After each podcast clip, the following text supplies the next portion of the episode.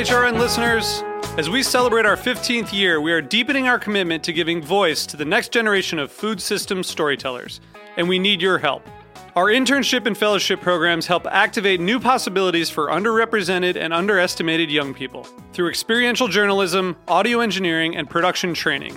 Through these unique programs, H R N helps food equity stewards build essential workforce readiness skills that expand their potential and foster economic mobility.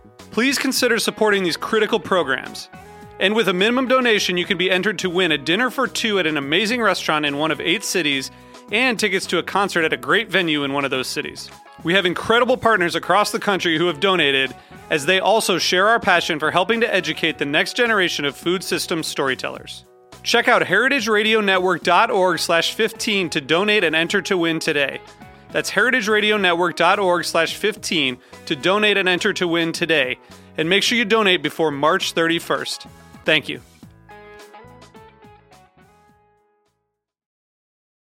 H R N has a brand new look, but we're sharing the same delicious stories.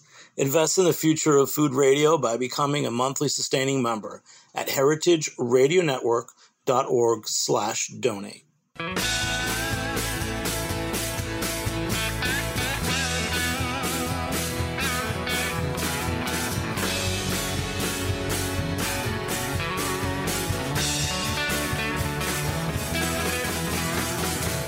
Hey, hey, hey, welcome to Beer Sessions Radio on Heritage Radio Network. It's Tuesday, July twentieth, twenty twenty-one, and I'm Jimmy Carboni. I'm the host here on Beer Sessions Radio. So, Uh, I guess this show is kind of the upstate New York show, uh, but it's much more than that.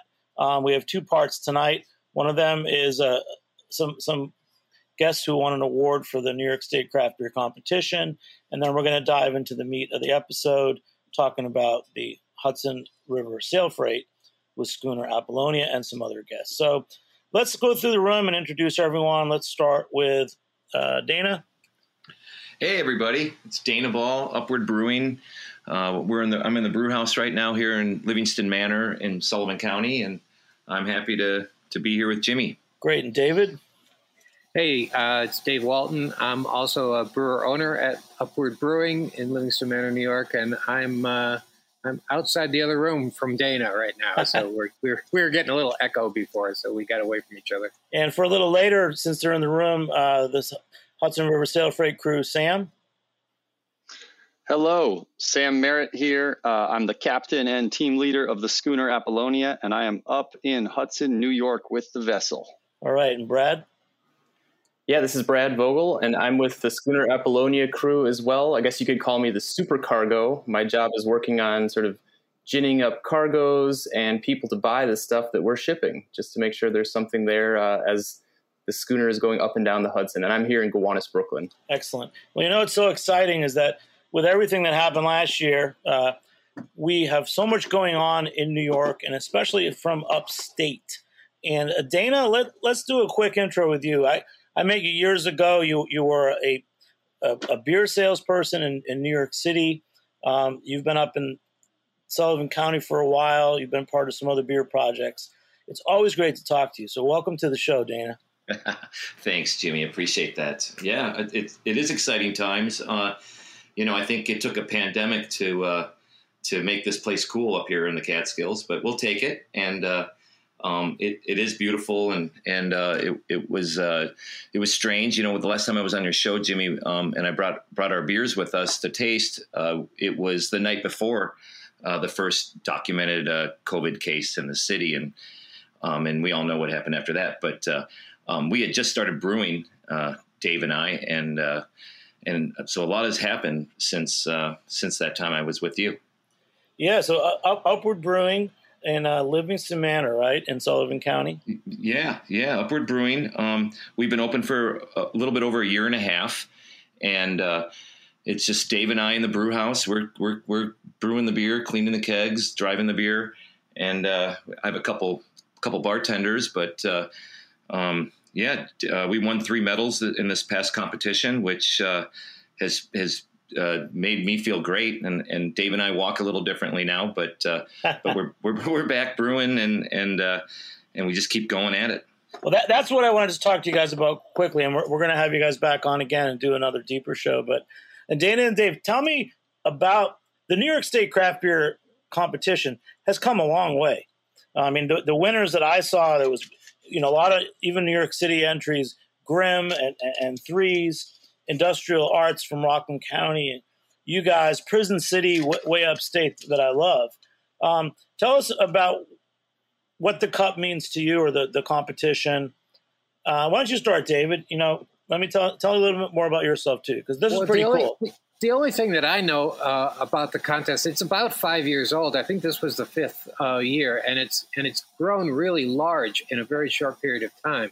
It's um, I guess it's the largest state um, competition um, for beer in the country. Um, And then probably only uh, the only one that's bigger than that is the Great American Beer Festival. Um, so so to actually win anything in this thing is pretty huge. I mean, especially for us being being as new as we are and uh, and as and as new to the game, uh, we were just absolutely thrilled uh, what happened. And then um, Dana, what did you guys submit? Yeah, so uh, you know we have we we make six beers here basically, and. Uh, And we can't concentrate on just six beers. We we we we're not a, a place that makes uh, you know a new flavor every every two weeks. And uh, you know we, we concentrate on lagers and and and ales. And uh, um, and we haven't even gotten to a barrel aging program or anything. So we we, we put in our, our lager beer, and that, that got us a gold, which uh, we're ecstatic about. Um, we put our, our Pilsner in, and we put our black Pilsner in, our Pils Noir. Um, and then we put our New Zealand Pale Ale, and that pale got us a, a bronze medal. And then, um, and then in the double American double category, our Opiate Sun uh, got us a, a silver. So yeah, three out of the six beers uh, got us somewhere, which we're, we're, we we can't be happy enough. That's great, man. So I'm so proud of you guys. Thank um, you, dude. How, how far have things come for you? You know, since we last spoke, you know, you you've you guys are up and open. Just give us a quick summary of what's going on. Yeah, distribution. Well, yeah, tap rooms um, open. Yeah, so when, when I saw you, I saw you in November. I saw you. I think uh, I don't know. It was the fall, uh, right before the, the pandemic, and and uh, um, we had opened in November. So I guess I had to see it after, right after that, and uh, probably in November, and uh, um, and then we were shut down uh, soon after that in February, I believe. Um, uh, and and then we, Dave and I, were. We're, you know, having people come to the building, and we were putting beer in their in their trunks, and uh, we just kept brewing and and kind of just kind of hope for the best, and uh, tried to make sure everyone's safe, and and uh, you know we closed down the you know for a while, just uh, but we kept brewing, and and uh, well we have a we have yeah. a really interesting space up here too, Jimmy, because um, we have we've got one hundred twenty acres on this property, and. Um, When the pandemic hit, we decided that since we had all of this space, we could make it, you know, sort of COVID safe by by putting picnic tables out in the field and and uh, and letting people sort of bivouac in, in their own little safe environment out there, but while still being able to come in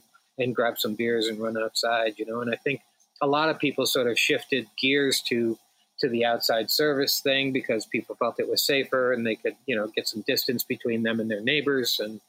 and still kind of have an enjoyable time. Um, so we, we sort of felt like we were trying to create this kind of oasis um, uh, so people could sort of have a little bit of a normal existence in going out um, and not being so stuck inside. And we opened up our mountains so that people could go and hike when, when all the state parks closed and things like that. So, um, you know, we've been, you know, just trying to adjust as, as things happen. And thankfully, um, you know, we're sort of, We're sort of past the uh, the, the the COVID uh, right now, um, yeah. And hopefully we stay that way for a bit. You know? Yeah, yeah, Jimmy, and and you know we we we trademarked the name Beer Mountain. You know, we it, it climbs up to uh, twenty-one hundred feet, but that you know that was from the late great Ray Dieter. You know, uh, talking about the the magical Beer Mountain where you go up there and you find that most coveted keg and you drag it back to your bar. Um, so yeah, so we're really proud that be able to offer. The serene hiking trails and and uh, and that that actually that that really uh, was true for a lot of people from New York City who were able to come up here and escape for the day and and enjoy the outdoors. You know. Well, I'll tell you what. Last time I, I was up there with you was probably twenty sixteen, and um, you were telling me about this mountain, uh, and what you were going to do with it. So I don't know if you had that location by back then, but I'm really proud that you got your mountain for your brewery. yeah. yeah, yeah, we did. I think when I had dinner with you that night, uh, yeah, that, that, I think that was right after we acquired the property, and it, it has a water source on it. It used to supply the whole town with water, and and that's what Dave and I were attracted to. That's that's what, why we found this spot, was we were looking for for a, a great amount of water that was, uh, and we and we get thirty gallons a minute coming up out of our well, and uh, and and our loggers are. We we don't touch them with any minerals or salts, and uh, it just it, it I think that's a big part of why the lager beer uh, was a gold medal winner. It's it, it's just a it was just super easy to make because of the water, you know. You're going to change the name to Gold Medal Lager? Uh, to, to which one? Gold Medal Lager. Yeah. uh, well, I'd have to I'd have to win that every year, but. Uh, It's it's uh, it's base camp, so that, that kind of refers to the to the, the building that's at the bottom of the mountain, and uh, so it is kind of our uh, our local beer here that people come in and, and have enjoyed for a while, and, and uh, we just came out with a, a beer called Summer Camp, which is an offshoot of base camp, and uh, um, just hopped it a little differently, and uh, comes in twelve ounce can, but but we just uh, we're releasing that this week, so we're we're pretty excited about that too. That's great. And David, how did you and Dana get together? Because like I said, I, I've known Dana probably twenty years, um, old school beer sales guy who's still young and, and keeps making things very, very yeah. fresh.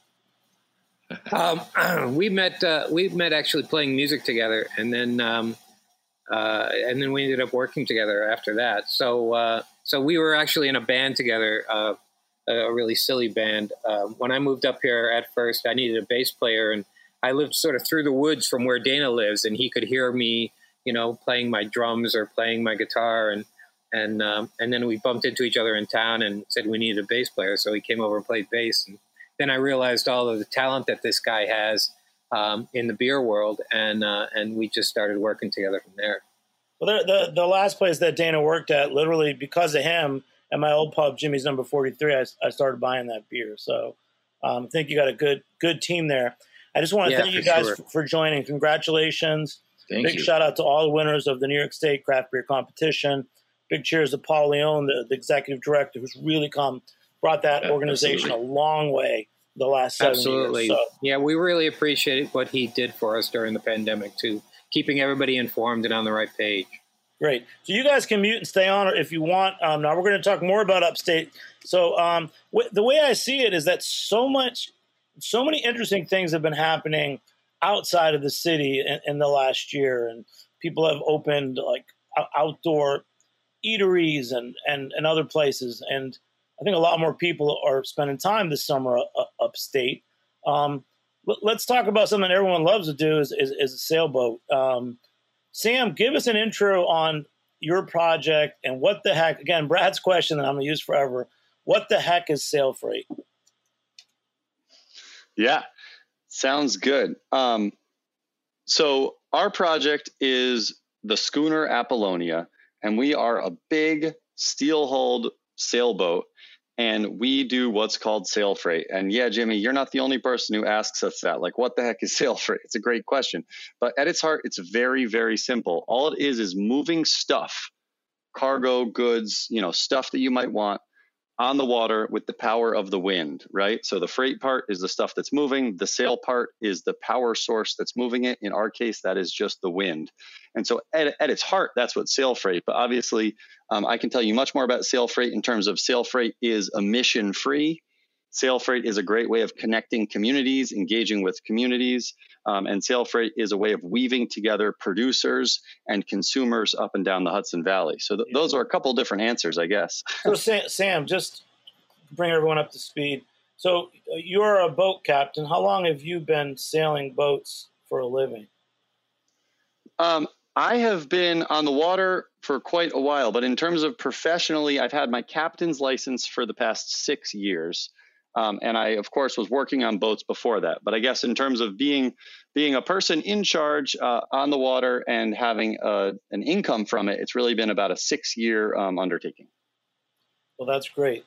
Um, you know, Brad, when I was talking to you before, I realized that you've been an important part of the, the latest um, runs. Um, And what did you say, Sam? You said you're Hudson, and what's Brad? What's the? Yeah, so I, I'm at the beginning of the run. Every run has a has a loading port and a, and a begin, and then it has an ending port, right, and a destination. And Brad is at the end. He's down in New York City. He's our Gowanus partner. He does logistics, coordination, so many other things. And Brad has been a tremendous um, team player for the Apollonia. And without him, we really uh, wouldn't be able to do so much of what we do. And, sh- and just to clue you in, we did do a great show with Sam and, and talking about malt and, and the how they connected with breweries uh, back in the fall. So we're going to talk to Brad now. So Brad, tell us how you got involved in this project. You're an interesting guy. You're a poet. I know you've organized some other events in uh, Brooklyn. Yeah, yeah, no. And I, you know, the other thing is I love the water. So I'm the captain of the Gowanus Dredgers Canoe Club somehow or another. Um, so I guess if you're talking about imaginative ideas like canoeing on a super fun site or starting up a sail freight venture, uh, you know, give me a call.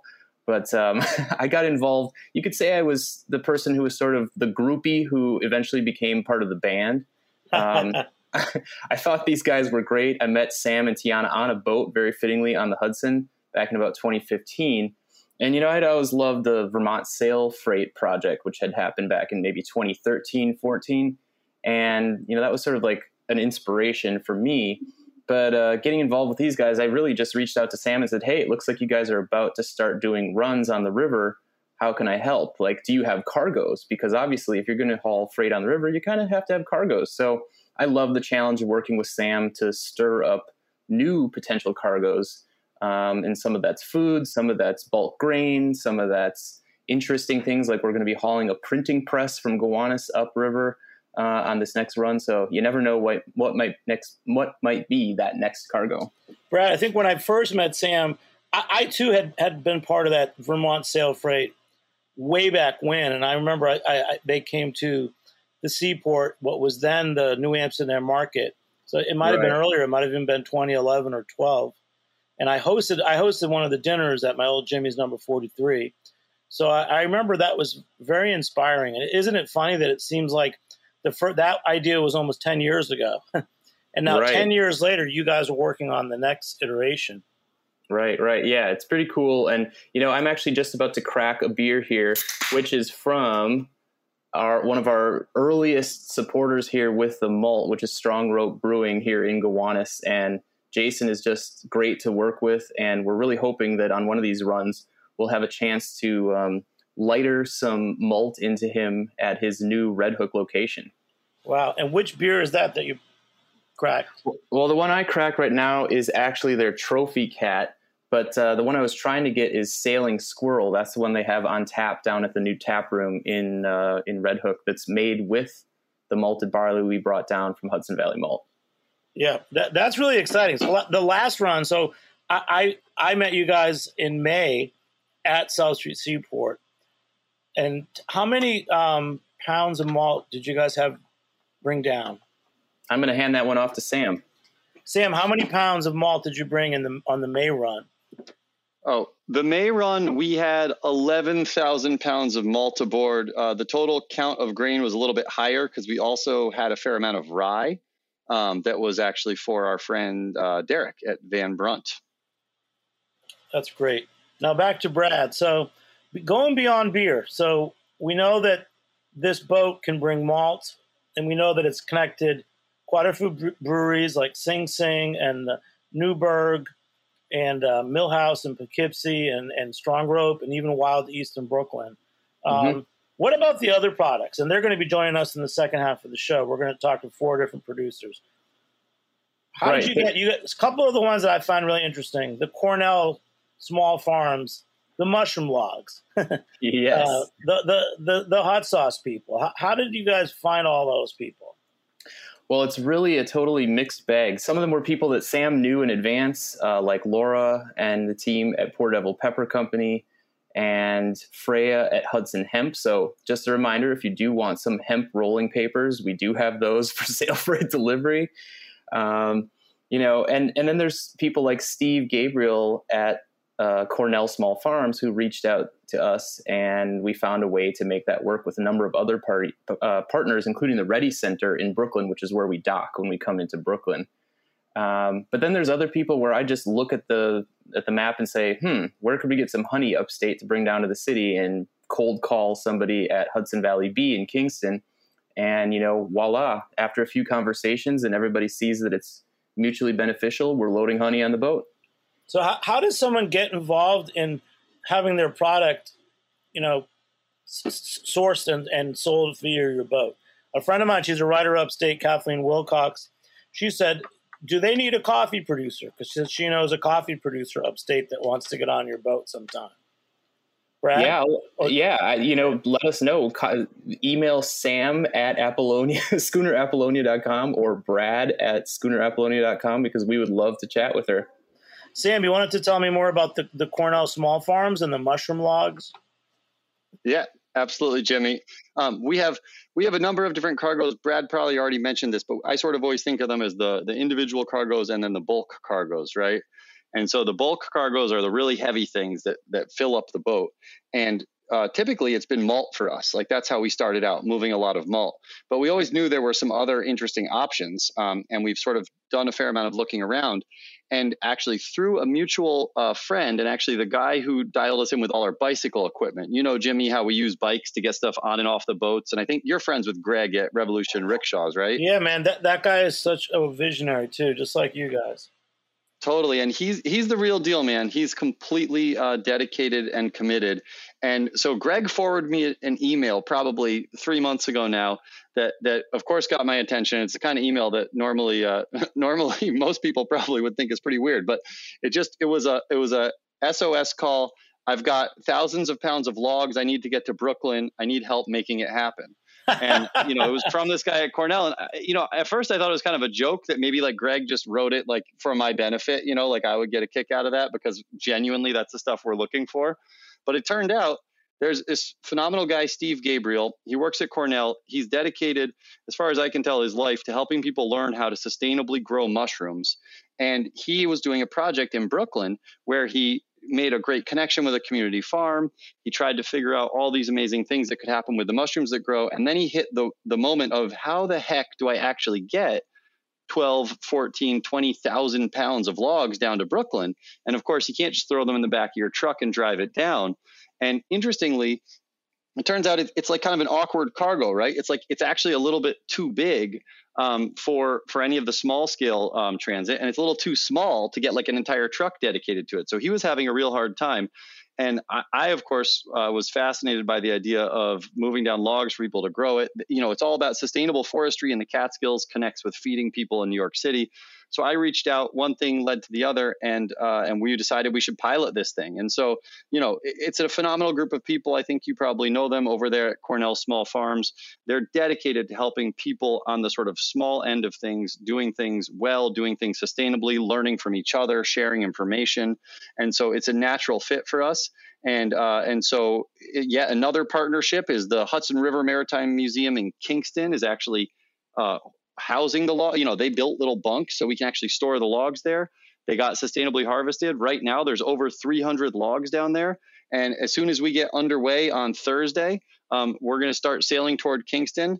On Saturday, we do a big workshop with Cornell. We teach people how to inoculate their own logs, grow mushrooms at home, and then we load hundreds and hundreds of logs on the ship and start sailing toward Brooklyn, where uh, the vast majority of them are destined for the uh, the community garden down there in Red Hook. Wow, that's amazing. So you, you've really found something that that works for your boat better than almost any other form of transportation. Yeah, Jimmy, I, I think we have. And what I find so inspiring about people like Steve Gabriel is he really wants to answer that question, right? He's like me. Um, he wants to figure it out. He wants to try it and see what happens. So my point is that I'm going to move logs down. I think he is also going to try to rent a trailer and move some down himself.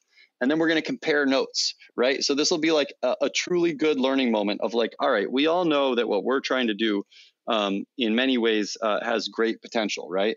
But it's not often that we get to do the real side-by-side comparison of like, what is the footprint? What is the difference? How much fuel did he use? What was the the impact getting it down? And similarly, I've got the flip side of that, right? And this is like half of my challenge is how many people can we engage on the way down? How many mushroom log kits can we sell in Ossining? you know, like like what are all the added benefits to sail freight? And it's it's just fun to work with someone who really gets it and who's trying to quantify that and who's trying to build a long-term partnership based off of it. Great. Hey, back to Brad, since you're doing events and some of the communications. Um, what, what's the message of sail freight that, that's resonating most with people down in Brooklyn? Yeah, I think it's the fact that people are getting these goods anyway, and if they can opt for some means of it coming to them in a more sustainable way, they're like, hmm, great, okay, wonderful. If I'm getting the same good, and you know, there's there's definitely a little bit of this element of everybody's maybe OD'd a little bit on this same day delivery stuff and, and starting to actually say, is this good? Um, is, do we need this really? Um, and I think you're starting to see a bit more of a consciousness about how goods get to you. And as Sam has probably been saying, it's a lot about the Apollonia's mission is a lot about making transport transparent so that people are seeing how these goods are getting to them. And, you know, the, the process is revealed. And it shows them that they have a choice. They have an option for how they get their goods. And we're trying to be that better option. Great. And what? And then, Brad, again, are there any events happening? So by the time you hear this podcast, it'll be the end of the week. Um, are there any events happening in Brooklyn or uh, New York City for this run? And when is this oh, run? Yeah. Is this Sam, yeah. You want to tell me when's the run that we're talking about? Because I know the orders are – by the time you hear this podcast, the, the, the consumer orders will be, will they be fully done after the twentieth? So the, the orders are closing tomorrow. Um, we are actually loading the ship in Hudson on Thursday, starting to sail so the south. twenty, the twenty-second. So July twenty-second, you're loading the boat. Yes.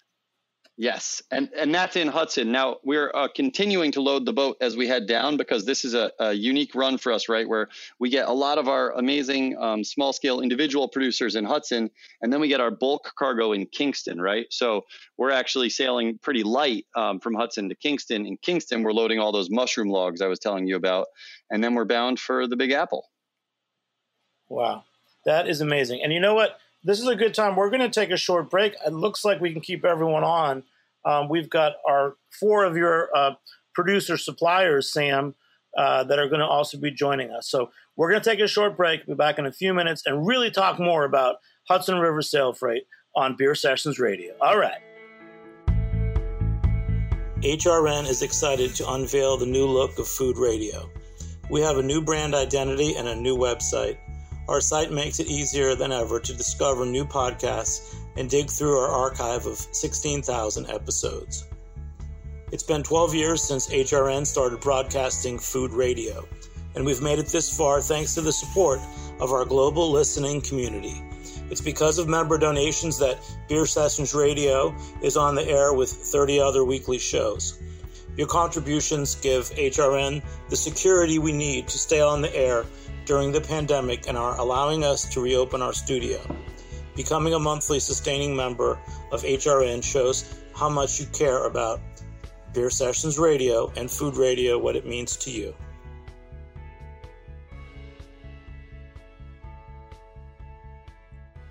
Hey, hey, hey, welcome back to Beer Sessions Radio on Heritage Radio Network.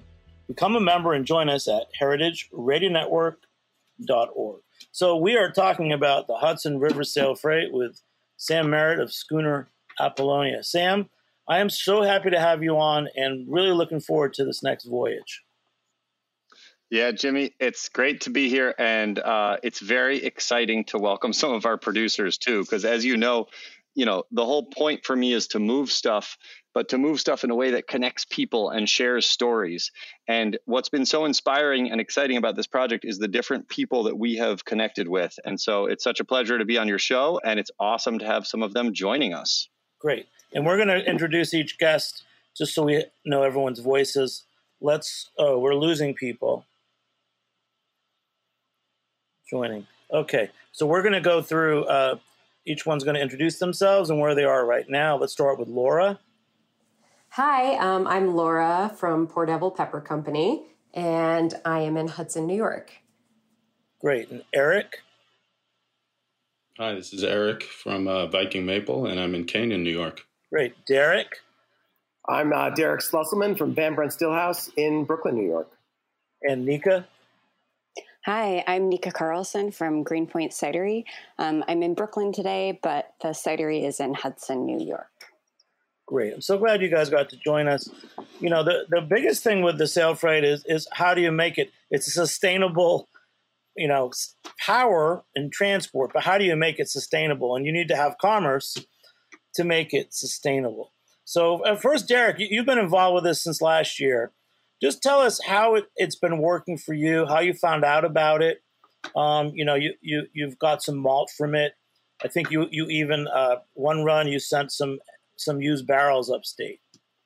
Yeah, so uh, I actually don't, I don't really recall how I found out about uh, Sam, but I immediately got excited about it. It's right up my alley. I uh, our, our business is all about local, and it's all about trying to connect local economies. So when I heard that he was doing this, I, I was ready to jump on board. Uh, we've done a couple things with, with Sam. We we brought some barrels down. We have our Cooper is up uh, not too far from Kingston, uh, Quercus Cooperage, and he was re- doing some recooper barrels for us. So uh, on one trip, we brought down those barrels, uh, and then on that same voyage, we also brought down some bourbon. I mean, some uh, some corn and some malt, uh, and we made a bourbon. So we we put some uh, some of that bourbon in those casks, and when they're ready to go, we'll have sort of a all Apollonia bourbon. And then on the next voyage, we, we had some, we brought some rye down. And um, so we have also have a, a rye whiskey that we're aging right now. And we're hoping it's a, it's actually a, a whiskey that we sell pretty young. And so we're going to have a little bit of a sort of an Apollonia rye, um, uh, you know, whiskey to, to sell in October.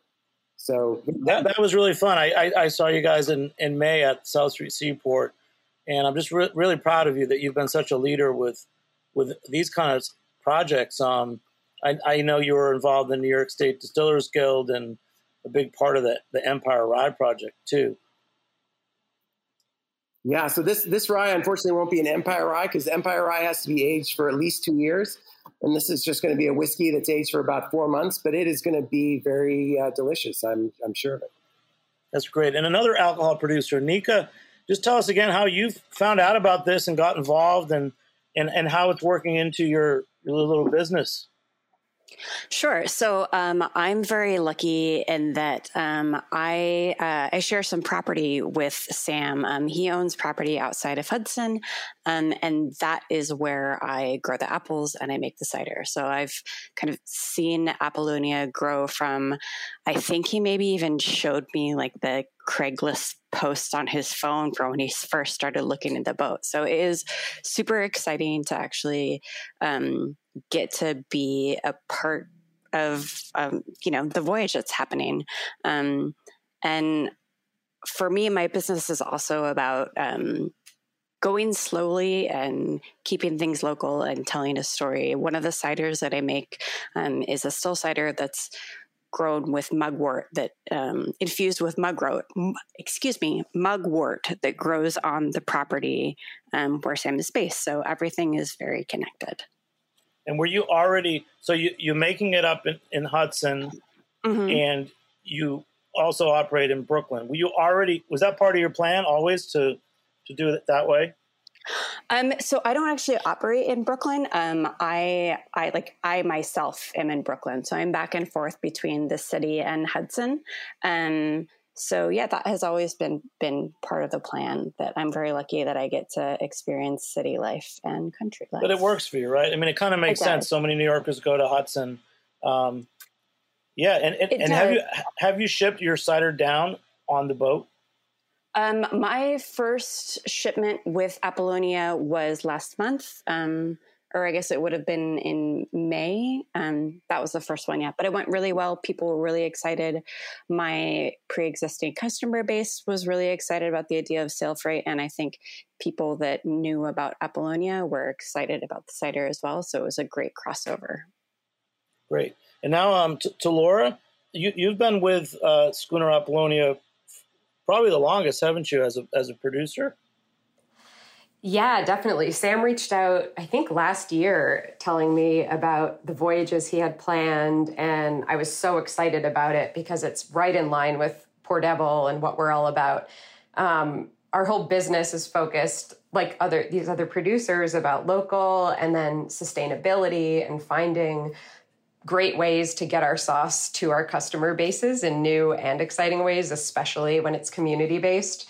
Um, so the Schooner Apollonia just seemed like a perfect fit for us. And it really fit with people, pre-existing customers, retail locations that are along the way. And then it's allowed us to open new accounts that are excited about the delivery and telling that story in their stores. So how long have you been making Poor Devil hot sauce?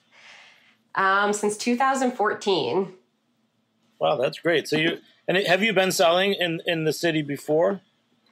Definitely. Yep. So we do have some great accounts in the city, and a few of them are really excited when we started telling them about how we can get it down to them in this in this new way, um, especially not just the hot sauce, but we have this new line of pepper flakes that we're launching, which is an even easier thing to ship down on the boat since it doesn't have to stay refrigerated. So that's another great thing we're going to get on the ship this round.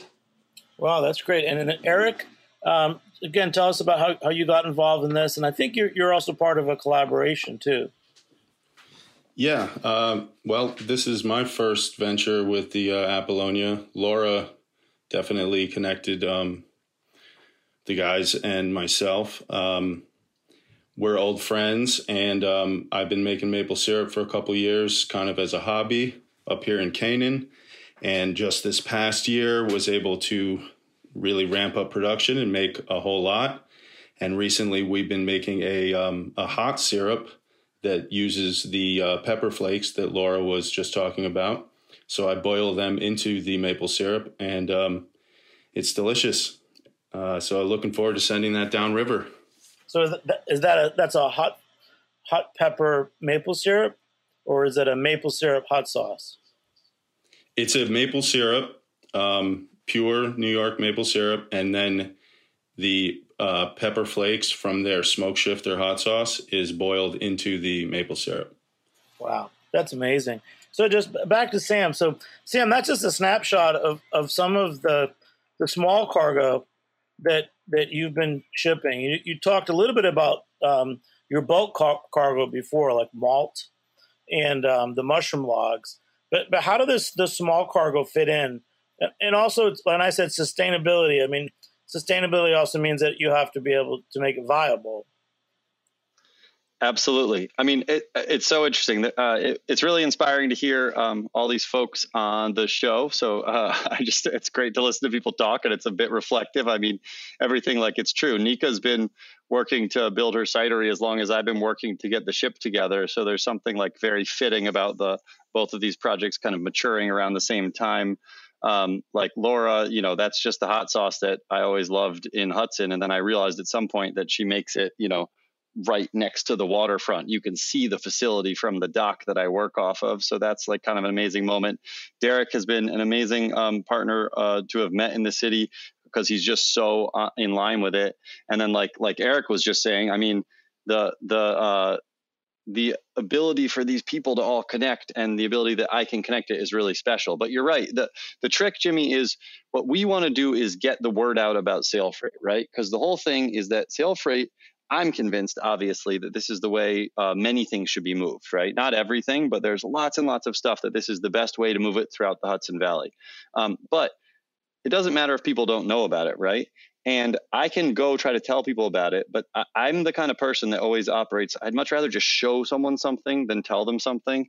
Um, and so what I'd like to do is be able to arrive with the stuff we're talking about. And instead of tell a story of like, hey, wouldn't it, wouldn't you like some sustainable product where the producer who's making the product cares so much about the delivery that not only is it sustainable in the ingredients and in the methods that they make it, but also in the delivery. Like, instead of saying that, I'd love to just be able to sail down some hot sauce and say, look, you know, Laura thinks about all the ingredients that goes in. She thinks about the process, and now she's got a delivery method that reflects that, right? And so The trick for us is, yes, we're trying to build a, a business with these producers. We're trying to build it up for both of us, right? Like, like it's it's a growing opportunity. Um, we're hoping that Derek can get into new markets upstate that he wouldn't get into otherwise if it wasn't for us. We're learning lots about um, potentially aging products on the boat and things that we never thought about. But again, the goal is we got to engage people. We've got to get people thinking about this. And I honestly think the best way to do that is with tasty, delicious products that people are interested in. And so the individual products is a new thing we started this year. It was very successful in May. We're now going to push it for the rest of the season. And what's so exciting about it is it's a way that anybody who lives in one of these partner ports, we have partner ports right now in Kingston, in Newburgh, in Ossining, in Brooklyn, and in Manhattan. And anyone who lives in any of those places can now decide they want to support Sail Freight. They want to support local producers and order something on the boat. You know, last year when we were getting this rolling, we were moving these big bulk cargoes, which of course that's in many ways what's near and dear to my heart. But there's only so many people who want twenty-five hundred pounds of malt, right? And your average your average person, like, they might really want to support us and be psyched about what we're doing, but there's no way they're going to even order a fifty pound sack of malt, right? Like, what do you, you know, we actually had home brew clubs that were like conglomerations that between like one brewing club, they could handle maybe twenty-five pounds of malt, right? So I guess point is just that um, these individual producers, uh, we're so in line with each other. We're really hoping to work together. And I do think it's the best way uh, that we can help tell the story and help engage people so that they know what we're trying to do. Because as you've heard me say, Jimmy, like, Sail Freight doesn't work in a vacuum, right? This whole thing, if we're the only ones doing it, it's a total failure. If no one knows we're doing it, that's no good, right? The point is we need to get the word out about it. We need more people to join, and we want the public and the people who live on the river to realize uh, the potential of the Hudson River. Wow. So so back to Laura, because you, you're the you're the most experienced person with this right now. Um, so it's the boat's going to pull up in Brooklyn, you know, in, in like two weeks or something. And um, how have you been interacting with the customers um, who are going to buy that? So the first um, voyage that went down, we really blasted it out on social media. Um, we made sure we emailed everyone individually and also sent out a newsletter just to tell them more about the Apollonia and get them super excited about it. Um, and then once people, the orders started coming in, um, we just like pre-packaged all their orders in a fun way, gave them some discount codes so that they'll order the next time, um, and just really spread the word. Uh, and people are super excited. And the idea that they can come and actually see the boat and see where the products came from is just, we got great feedback on it. So we're so excited to just keep doing it and get more people down there. And I'm really looking forward to doing events over the next couple months with the next few voyages to draw even more attention to all the great products that are on the boat and then just to everything that the crew's doing. Great. And Nika, I met you uh, in May. You were at the Fulton Stall Market at the seaport selling your cider. Um, where did did you tell us about selling and the experience of that that last Sail Freight for you? I think it was really it was really lovely. I mean, for I think for customers to come and see the boat and see me and get to taste the cider, but also for me to see people and and get that feedback from them directly. I think it was it was really great for everyone. Um, people sales were really good last time around, and they're continuing to stay strong. Um, but I think the the events as well are something that I'm really excited about going forward. I'm really looking forward to tasting people on cider in Brooklyn on the thirtieth when the boat arrives. So when you were, you were set up uh, at the seaport out front of the Fulton Stall Market, tell me that day, how did you physically get your bottles of cider? So they all came down on the boat. Um, Everything, uh, everything was packaged on the boat two weeks before. Um, I gave myself a little extra on top of pre-sales so that I could have cider for people to try. Um, and they, I think Sam and his crew uh, took them across the seaport to the Fulton Stall Mall on um, on a bike. Sam, did you talk about the bike at all? No, no, not too much. But yeah, Nika's exactly right. I mean, we're I'm trying to uh, be a real purist about this in terms of, uh, you know, obviously we understand we operate in the real world. And so we're we're not trying to be insane. But that said, if we can do this in a truly uh, carbon neutral way without fossil fuels, that's the goal. And so we've started um, trying to do all of the the transportation to the boat and from the boat with a bicycle. And so, yeah, Nika was set up at the Fulton Stall Market. We sailed the ship to the port at South Street. We actually uh, used the rigging to unload a bicycle and trailer.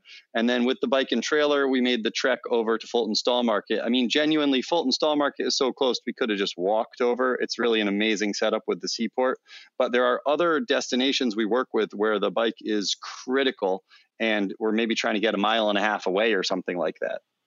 Wow, that was what is that? The last mile. That's that's the key, right, Sam? Yeah, I mean, it, it really is. I mean, and, and this is actually what I just wanted to add, because I mean, Laura and, and Nika and everyone's describing this um, this perfectly, and, and and this has been a real challenge for us, right? Is because the goal is both we want this to be practical and easy for people, right? But we also want them to really be able to engage in the process. But of course, it's not always that easy to get to the water, right? So at every one of our partner ports, we have two things, right? And I'll use Brooklyn as an example just because it's easy. But we have a, a dock destination, right? So in Brooklyn, we work with a group called the Ready Center. It's an amazing nonprofit. They have a barge that they operate off of, and that's where we actually physically pull up to, right? And we run an event every time we do a delivery where people are invited down to the barge to pick up their goods. But inevitably, it may not work for someone's schedule always to come to our events, right? And so the, the magic in Brooklyn is that we also have Derek and Van Brunt nearby, right? So if someone ordered hot sauce from Laura and they have their Poor Devil hot sauce order, but it turns out on Friday night when we have our big fun party at the barge, they already have a hot date or whatever, they can't make it, it's not a problem because we can bring it over to Van Brunt. Derek very kindly has stored stuff for us, and then anytime during regular business hours, people can grab it. So I guess I'm going into this, Jimmy, just to understand that we're trying to both figure out how to really engage with people, share, share the story of the product. Our crew become ambassadors for the products. We want to get people on the water, on the boat, but we also want to make it practical and easy. And if you just want to do the right thing, and then whenever it's convenient for you and you're coming home from work, stop by Van Brunt and pick up your hot sauce. That works also, right? And so we're trying to work both angles. Derek, how did it work for you the last time in May? It, it's great. You know, we're, we love welcoming people to the distillery, and uh, we're we're super close to the boat. Uh, and, you know, we're a little bit of a destination out here in Red Hook, uh, which which makes it fun to to see other people coming uh, who, who are fans of these other great producers to come to Van Brunt. Well, that's great. And then just since we can mention some product, we did mention some beer that our other guests were drinking. Um, Nika, what cider do you have on the boat? And just tell me about your ciders a little bit. Sure. So um, everything I make is um, all all New York fruit. Um, anything that's not an apple that goes into the cider um, grows wild on the property itself. So it's wild foraged within sometimes just one hundred feet of my door. Um, it's all one hundred percent dry. Everything's been aged at least a year from the time that the apples were pressed to when you are pouring it out of the bottle. Um, and so I have just a plain regular farmhouse style cider, light, light bubbles called First Edition. Um, the mugwort infused cider that I was talking about earlier is, um, mugwort is this wild growing herb. Or, I mean, I think a lot of people think of it as a weed, but it has Um, these really lovely sage-like qualities to it. So the cider is very herbal. It has a really um, bright nose. And um, I make a pet nut style cider. I make a, another cider that's been co-fermented with some wild grapes that grow on the property. Um, so it's all stuff that kind of tells the story of my relationship to the world in which I'm working. That is amazing. And I think we're going to have you at our October second Cider Feast N Y C. So I'm looking yeah, I'm forward looking to, forward to, to tasting them all. So thank you. And then Eric, Eric Austin, um, yep. d- just to inspire us about all these products, how did you start making maple syrup?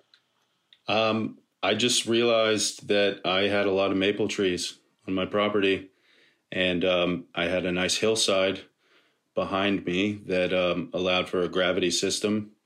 Um, and, uh, I was just able to start collecting a lot more sap than I knew what to do with. And, uh, built an evaporator, upgraded it, and uh, yeah, I've been in the restaurant bar business for fifteen years, so I love food, and and it was a uh, something I just dove into. That's great. So for for you, that was the, what do you call it, your plumbing or mechanical aspect? Was was that easy for you? Yeah, pretty easy, actually. I, I build draft systems, um, you know, beer, wine, coffee, cocktails, uh, Viking Draft Company. And believe it or not, the tubing and, um, you know, related machinery to um, evaporate uh, maple sap and create maple syrup is is very similar. So, yeah, it's when, working well. When you make maple syrup, what, what's your what's your goal for end product? Are you trying to make one uniform syrup? I don't know anything about maple syrup other than I've seen people cook it over open fires in Vermont. Yeah, well, that that's that's a great, fun, old school uh, way to do it. Um, I I have the full varieties. We make a golden, which you get at the beginning of the season, then a amber, which is the majority of the season, then a dark, and a little bit of very dark at the end of the season. And uh, the trees basically decide what the um, type that you get. Um, it's the trees and the weather. Uh, so as as it gets warmer in the season, the syrup gets darker and um, more delicious, I think. But that's just my personal taste. Wow, I'm getting inspired. I have a friend, he was tapping a couple of his maple trees, but then he also tapped a birch tree. Um, do you tap anything else besides maple? You know, I have some birch trees, and I I tapped uh, a couple of them this past year. It didn't really work out, but that was only because I didn't do enough. You need about seventy-five gallons of birch sap to make one gallon of uh, birch syrup. So I'm going to tap some more next year, and we'll see, because I love birch beer. And, uh, yeah, we'll see what we can do with it. That's great, man. And and, and how, are you going to come down to Brooklyn or, or be part of any of the celebrations at all? I would like to. Um, I'm, this is my first, um, you know, freight shipment. Um, but uh, I'm going to continue throughout the rest of the year and um, hopefully be able to participate in some of the events. If not, you know, uh, one soon, definitely later in the year. Derek. Hey, Derek. I, Eric, at, I, I just want to interrupt. Eric, I want to buy some of your maple, so we need to talk after this. I would uh, love to do that. Let's talk. This is an amazing community. Derek, I was actually going to ask you if you would make a uh, Sail Freight uh, cocktail with the Viking maple. Oh, yeah. Is that what you're thinking? Well, that sounds delicious, but I'm actually want to buy more and, and do a, we've been, we're going to do a uh, maple bourbon this year, and I can think of no better way to get the maple down here than on the Apollonia. That that would be amazing. I would love to uh, work that out with you for sure. But, but would, would you, with would that, you actually uh, hot maple syrup sounds delicious.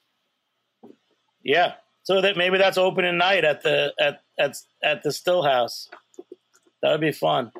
Um, Sam, you created such a great little community here, man, and it's quite amazing. Um, again, I said last year when we first talked, you were thinking it was malt, malt and beer and and spirits. We talked about fun projects like doing a barley boat beer. Um, how, how is the beer fitting into this?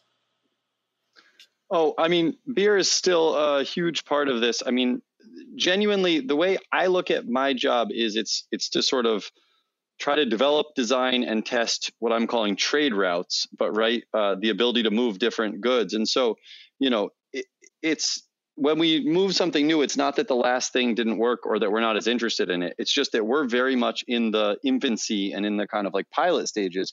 And so the beer has been an amazing thing where there's breweries up and down the river. We've got our, our buddy Dennis, who I know you know over at Hudson Valley Malt, great guy who's really, he's making a lot of malt these days. And we're starting to, Uh, with the brewers, we're starting to actually make specialty beers, right? And that's that's like the next step with it, right? Is like the first step is to sort of do the sustainable distribution, and then the next step is to sort of tell the story. And so one of the things I'm really excited with the brewers is how we tell the story. But I have to say, genuinely, the product like like Eric's um, spicy maple syrup, it tells the story just as well as as some of the beers that are getting made right now, because the story is also the fact that these producers want to work together, right? The fact that Derek can now get maple syrup from Eric, and we can just be the conduit. And, you know, I don't want to take too much credit for anything, because genuinely what we're just trying to do is, is be the connection, right? But it only works with all the interesting things to connect. And so this works because the Hudson Valley is so full of creative people and good products. And it works because um, they're so interested in working with each other, right? Like genuinely, I'm just, I'm just sort of like making the intros, right? And that uh, you couldn't have scripted it better if we tried. I mean, like, like this just shows that you get creative people in a room. Um, and, and then genuinely, we just want to do it in a way that, that doesn't require a truck to drive down to the city. And that also can hopefully get people thinking about uh, the river and the water and the connection, the other people who live on the water, and how to take care of it a little better.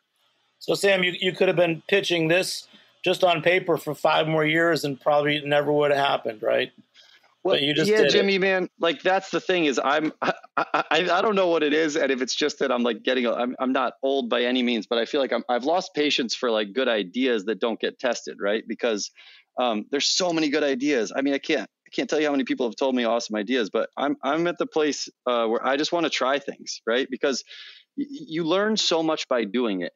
And, you know, and, and we've learned things that work and things that don't work. Like I'm the first one who wants to be really honest about all of this, you know, like genuinely, like with, with Laura and Poor Devil, refrigeration for us is really hard. Like, uh, you know, we're, that's that's actually like the one part of this we're still trying to figure out how to dial in well, um, right? So th- there are definitely like like challenges to parts of what we do. And maybe in the future, what we'll do is really just do a lot of hot sauce at the beginning of the season when the river is still cold enough that that's not a big deal, right? Or, you know, so th- there's creative ways to make all this work. But my point is, it's hard to, you know, maybe maybe some people are better at, at planning than I am, and they can really think it think it all out ahead of time. But I just find that uh, that. by trying an idea out is when you really learn what happens. And uh, it's also when you really learn uh, who's con- connected, who's dedicated, and who wants to be part of it, you know? Yeah, well, th- the scale matters, you know? You're, you're working at the scale of your boat. You know, h- how much time does it take you to do the whole thing round trip, loading, round trip to New York, the port and market activities? So so we dedicate two weeks to our cargo run, um, but really we can do it in about eight or nine days. But you have to realize that the events are a large part of it, and the events um, take a fair amount of time. So, you know, it's about four days down, four days up in terms of the sailing.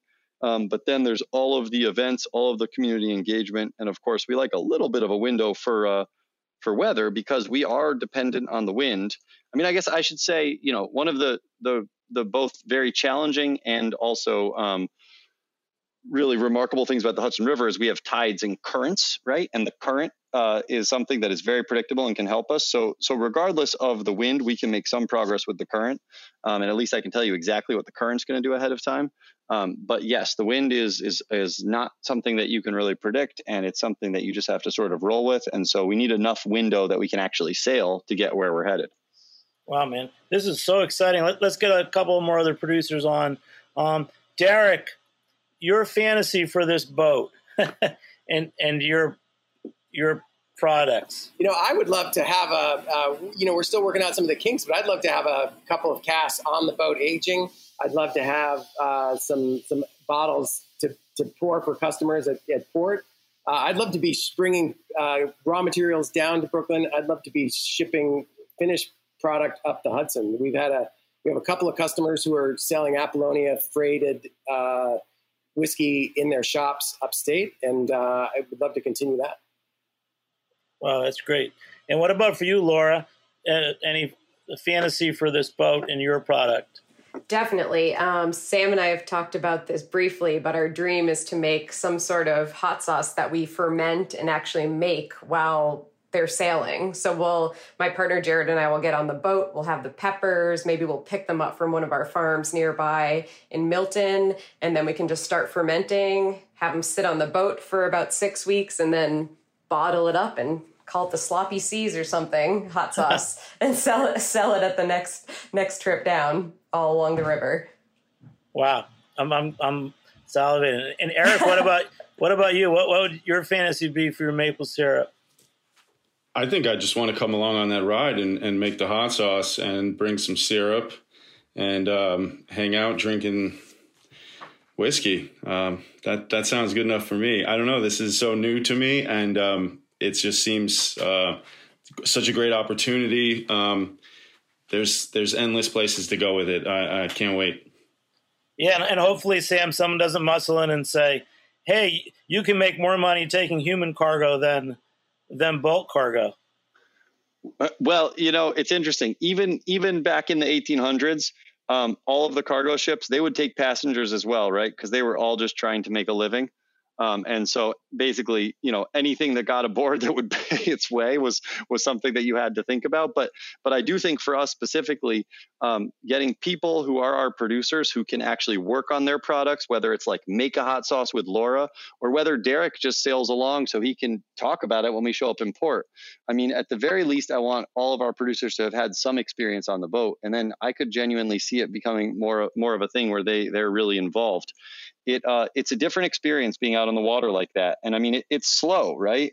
But in that in that slow, what that means is you get some time to reflect, you get some time to think about stuff. And then the other thing with the water is then when stuff happens, it'll happen really quick for a minute, right? So, you know, it can feel like you're out there all day moving like fifteen, twenty miles, and you are. But there are some moments when you're reacting quickly. And I can only imagine if we're cutting up peppers and trying to make hot sauce and we're trying to sail the boat, there's going to be some some epic uh, shit going on. what, what, what's the worst thing that can happen with the wind? Are there some nautical terms like squalls or anything else?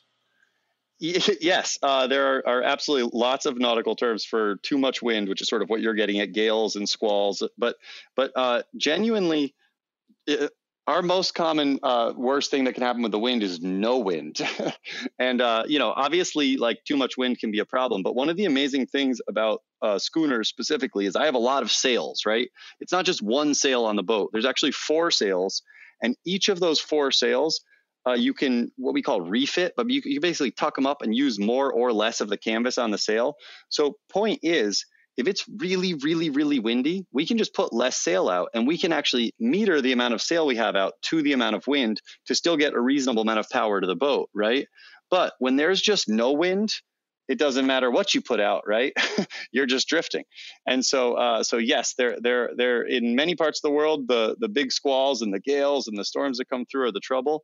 But um, but genuinely in the Hudson, um, especially this time of year, uh, one of our big challenges is just not enough wind. Wow. You know, and back to how I met you, just want to shout out to uh, Dennis and Jeanette at Hudson Valley Malt, who were part of your first run last fall. And earlier, um, I think it was Brad mentioned the Strong Rope Sailing Squirrel beer that I think he made with some of that malt that was, that was brought down. And I'm going to give a big shout out to Jason Saylor at Strong Rope, who's been one of the, the biggest leaders of the New York State farm brewers community. Um, and I, I, I'm going to check out his new place in Red Hook also. Derek, how close is the Strong Rope new tasting room to, to, to your spot? Uh, it's about four or five blocks. You know, we're, we're right uh, adjacent to, to Van Dyke and there at the end of Van Dyke. So it's a super easy walk, especially on a nice day. So we, we, we could be possibly going there to Red Hook and tasting uh, beer that was the malt was brought down and something f- from your whiskey too, right? Yeah, yeah. Sounds like a great day. Wow. Well, you guys have been great, and and then Nika, you're you're, you're the story we're going to follow up with because I, I love cider too, and um, this is a very cool cider. Nika, last, you got the last thing to say. So you, you your your product is like it. You're kind of only existing because of Sam, right? I mean, honestly. Yeah, I, if I weren't able to, I was actually in the process of looking for a new place to produce when Sam uh, was a part of purchasing the property that we're all on now. So, you know, I I owe a lot to Sam. I'm, wow. I'm, it's a relationship I'm grateful for. I'm grateful for all the people that I've met and am continuing to meet. And I'm grateful for uh, getting out on the boat and sailing. I grew up sailing, so this is like a great a great series of connections for me. Well, so much is going on here. Check out apollonia schooner dot com, and, and before you go, I just want to say please support Heritage Radio Network. Become a member. It, it means a lot to us. You can even join for a dollar or be a sustaining member and give a few dollars a month.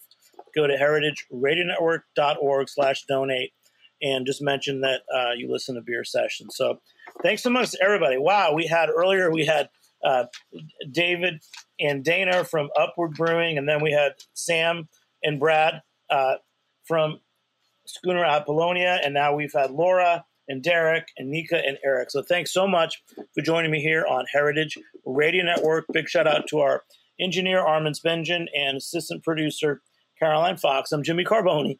We'll catch you next time on Beer Sessions Radio. All right. Woo! Thank you. We drank beer too. Cool. Beer Sessions Radio is powered by Cinecast.